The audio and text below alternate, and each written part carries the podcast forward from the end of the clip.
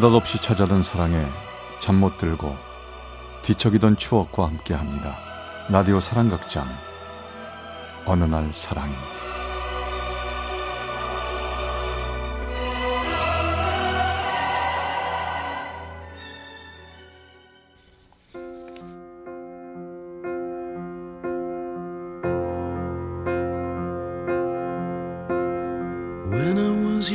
사랑의 체험수기 어느 날 사랑이 제백오 화 추억은 추억 속에서 아름답다.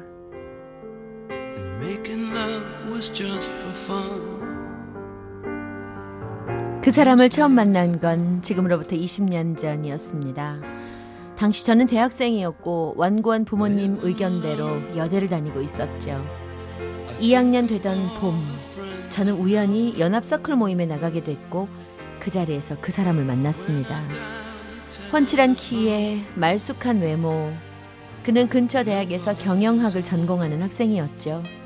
하지만 저는 첫눈에 그에게 반했지만 워낙 숫기가 없는 탓에 눈길 한번 못 주고 헤어지고 말았습니다.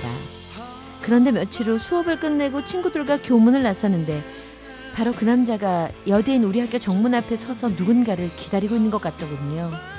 순간 가슴이 쿵 하고 내려앉는 것 같았지만 애써 태어난 척 그 사람 앞을 지나쳤습니다. 그런데 바로 그때 그 남자가 절 부르더군요. 아, 저기요, 잠깐만요. 저는 아무렇지도 않은 척 전혀 몰랐다는 듯이 돌아보며 그에게 대답했죠. 왜요? 저 혹시 저 기억 안 나세요? 며칠 전에 신촌에서 뵀던 최성식입니다. 어, 아... 아, 이제 기억나요. 근데 여긴 웬일이세요? 누구 만나러 오셨나 봐요? 네, 누굴 좀 만나러 왔습니다. 근데 지금 바로 만났습니다. 예? 그게 무슨 소리이세요? 저요, 은정 씨 만나러 왔어요. 아까부터 두 시간쯤 기다렸는데 저랑 차 한잔 하실래요?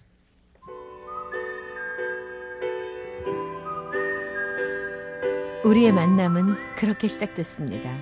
우리는 서로의 학교가 가까웠던 탓에 거의 매일 만나 같이 도서관도 다니고 예쁜 사랑을 키워나갔습니다. 그렇게 시간이 지나고 제가 여대 졸업반이 되자 우리 집 부모님께서는 선을 보라고 성하셨습니다. 예, 너희 큰어머니가 소개한 자리니까 알아서 잘혀. 아, 저기 엄마, 전에 말했잖아. 나 실은 만나는 사람 있다고. 야, 이 맹추 같은 기집애. 결혼이랑 연애랑은 달라.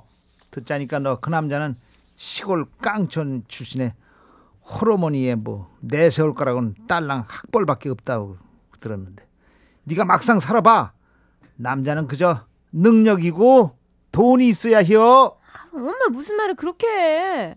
그리고 나 아직 졸업도 안 했잖아. 결혼 왜 그렇게 서둘러, 서두르긴. 졸업하자마자 하려면 지금부터 준비해야지. 그리고 너희 아버지 퇴직하기 직전에 얼른 보내려고. 그런데 근데 왜 자식들 결혼도 그 집 아버지 퇴직하기 전하고 퇴직한 후하고 영판 달라 이것들아.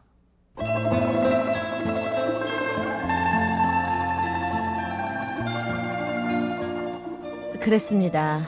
집안의 큰딸이었던 저는 항상 부모님 말씀을 단 한 번도 거역한 적이 없었고 그래서인지 부모님께서도 늘 본인들의 의견대로 제 인생을 좌지우지하셨죠. 그러나 결혼만은 꼭 사랑하는 사람과 하고 싶었습니다. 저는 꼭 그 사람과 인생을 함께 하고 싶었습니다. 하지만 저의 운명은 그게 아니었던 모양입니다. 그 사람은 갑자기 쓰러지신 어머니 때문에 휴학을 하고 시골로 내려가야만 했고 연이은 어머니의 죽음과 줄줄이 있는 동생들. 일 년이 지나도록 그는 학교로 돌아오지 못했습니다. 추운 어느 겨울날 저는 주소 하나를 갖고 그의 시골집을 찾아갔습니다. 막상 직접 가서 본 그의 시골집은 상상한 것보다 훨씬 초라하더군요. 날도 추운데 여기까지 왜 와? 힘들게. 나 언제까지 여기 있을 거야? 학교는 어쩔 거고. 학교? 나도 가고 싶어.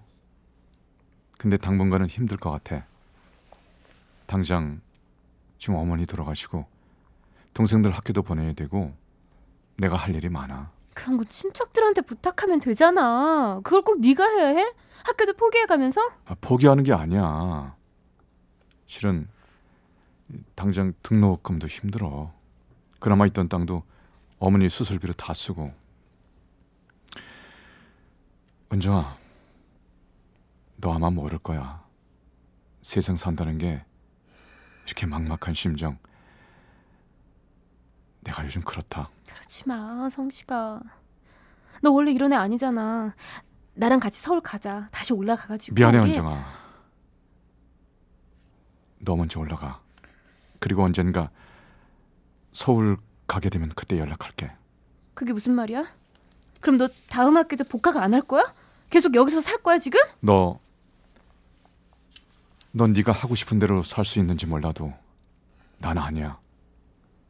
미안하다. 미안하다고? 아니 그럼 난 어떡해. 너 여기서 계속 이러면 난 어떡하냐고. 은정아, 내가 너 많이 좋아한 거 알지?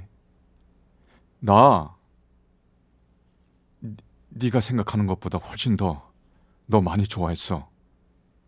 근데 누굴 좋아하고 사랑하는 감정도 지금 내 이 상황에선 정말 사치란 생각이 든다. 그게 내 솔직한 심정이야. 미안해.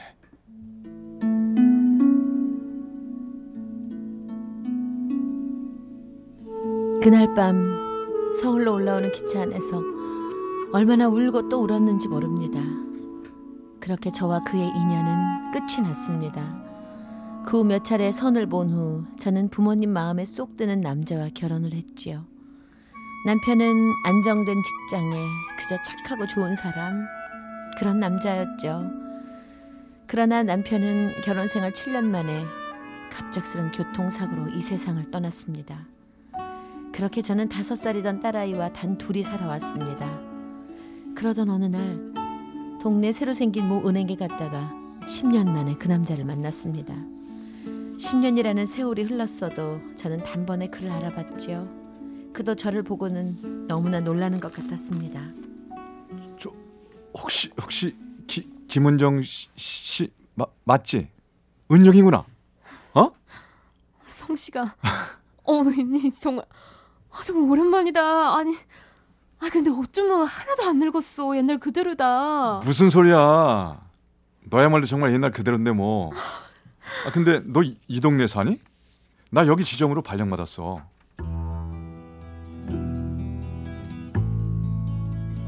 우리는 그렇게 십 년 만에 다시 만났습니다.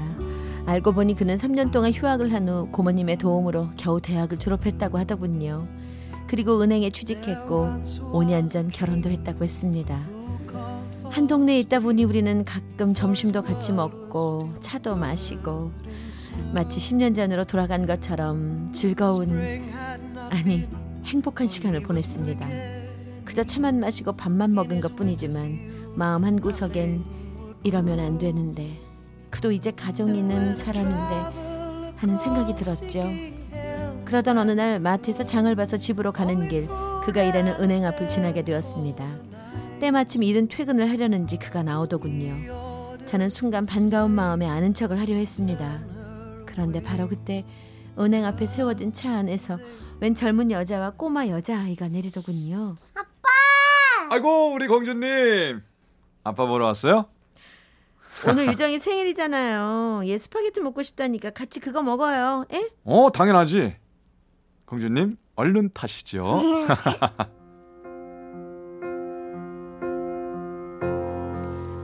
순간 저는 눈물이 날 것만 같았습니다.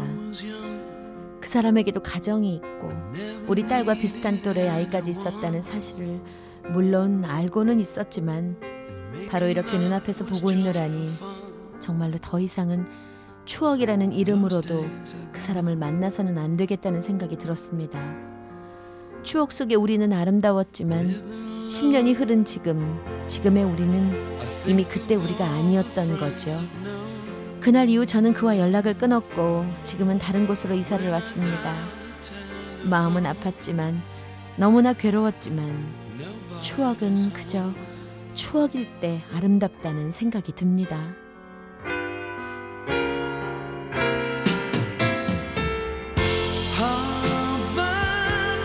어느 날 사랑이 백오 화 추억은 추억 속에서 아름답다. 서울시 은평구에서 이모 씨가 보내주신 사연이었습니다.